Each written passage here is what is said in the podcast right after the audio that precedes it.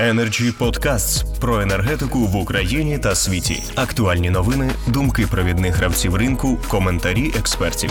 Energy Podcasts. Добрый день всем. Андрей, спасибо вам за приглашение, за организацию этого мероприятия. Э, Если не хочет слышать э, основной бенефициар, как мне кажется, это Министерство энергетики, который должен драйвить э, изменения и контролировать конкурентную среду на рынке э, и пытаться создать действительно конкурентные условия, при которых и частным, и государственным компаниям будет комфортно и которые условия помогут развивать э, предложение в этом рынке. Э, Кто не знает, в двух словах скажу, что мы м, 2015 года компания, которая предоставляет свой сервис по поставке э, природного газа из 2019 года электроэнергию э, промышленным в основной своей массе компаниям. Это средний малый бизнес и крупная промышленность в том числе. У нас сегодня больше 4 тысяч потребителей, поэтому мне есть с чем сравнить 17-18 год и уже отчетный 20 год, как складывается рынок для промышленного потребителя и для э, конечного потребителя. Почему это важно? Э, Потому что все-таки основная функция бизнеса э, – это реализация того, что добыли, произвели. Значит, поэтому без качественной реализации, без качественного рынка, без э, конкурентных предложений не будет развития все-таки э, первоочередной задачи – это э, энергетической независимости в виде значит, покрытия потребностей страны, баланса за счет собственной добычи. Э, Может быть, кто-то не знает, открою вам секрет, что 100% коммерческой частной добычи покупают частные коммерческие компании, такие как мы. Э, И поэтому без наличия такого спроса со стороны коммерческих компаний не будет развития коммерческой добычи. Сегодня коммерческая добыча, вы видите, э, является драйвером развития э, до- добычи и от 10 до там, 30% в зависимости от компании это прирост дает именно коммерческая добыча. Как будет развиваться коммерческая добыча, если не будет э, ликвидного рынка?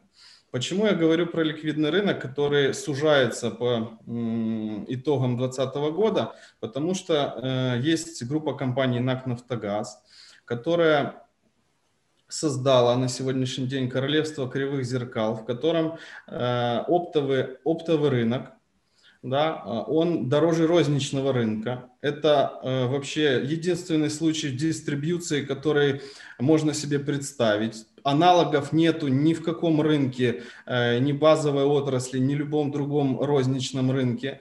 Когда э, 10 миллионов кубов выставляется на биржу дороже на 300-400 гривен, чем продается миллион кубов, извините, 100 тысяч кубов э, для конечного потребителя с отсрочкой, с рисками, с операционными затратами и со всем остальным. И третий перекос – это когда э, цена для населения, если, если НАК «Нафтогаз» выполняет социальную функцию, то так ее и назовите, а не рыночную. А цена для населения составляет минус полторы-две тысячи гривен от оптовой цены оно не поддается никаким, э, значит, э, логическим заключениям, кроме как желания в короткий срок отжать рынок, да, у действующих монополистов и не дать возможность зародиться даже, я не говорю про развитие, но зародиться качественному предложению со стороны э, частных компаний, поставщиков, не только украинских, э, а и импортных, которые заинтересованы, ведь э,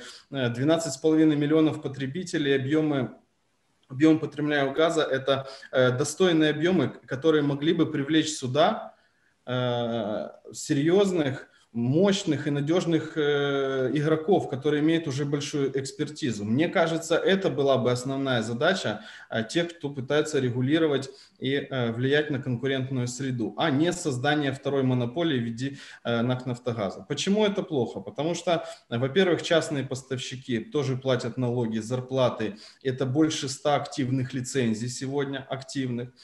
Э, Третье – это проблема, которая связана э, напрямую, что отсутствие предложения завтра конкурентного, это все равно приведет к высоким ценам. И потребитель или э, там, чиновник, который радуется предложению сегодня НАК Нафтогаза дешевле рынка, минус 1000, минус 2000 гривен, это просто игра, в которую э, через полгода закончится повышением цен абсолютно для всех категорий. И уже не будет, будет вакуум на рынке в виде НАК Нафтогаза. Это мы уже проходили.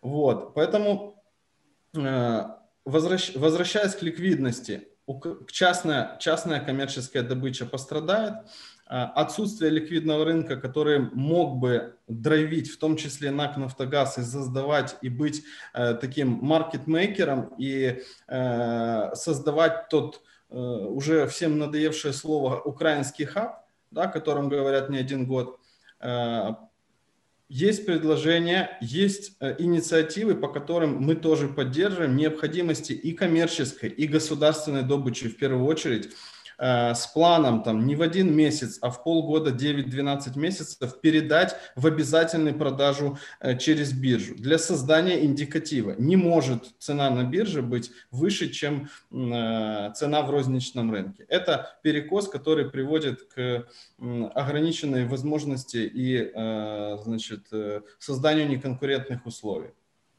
Спасибо. Energy Club. Пряма комунікація енергії.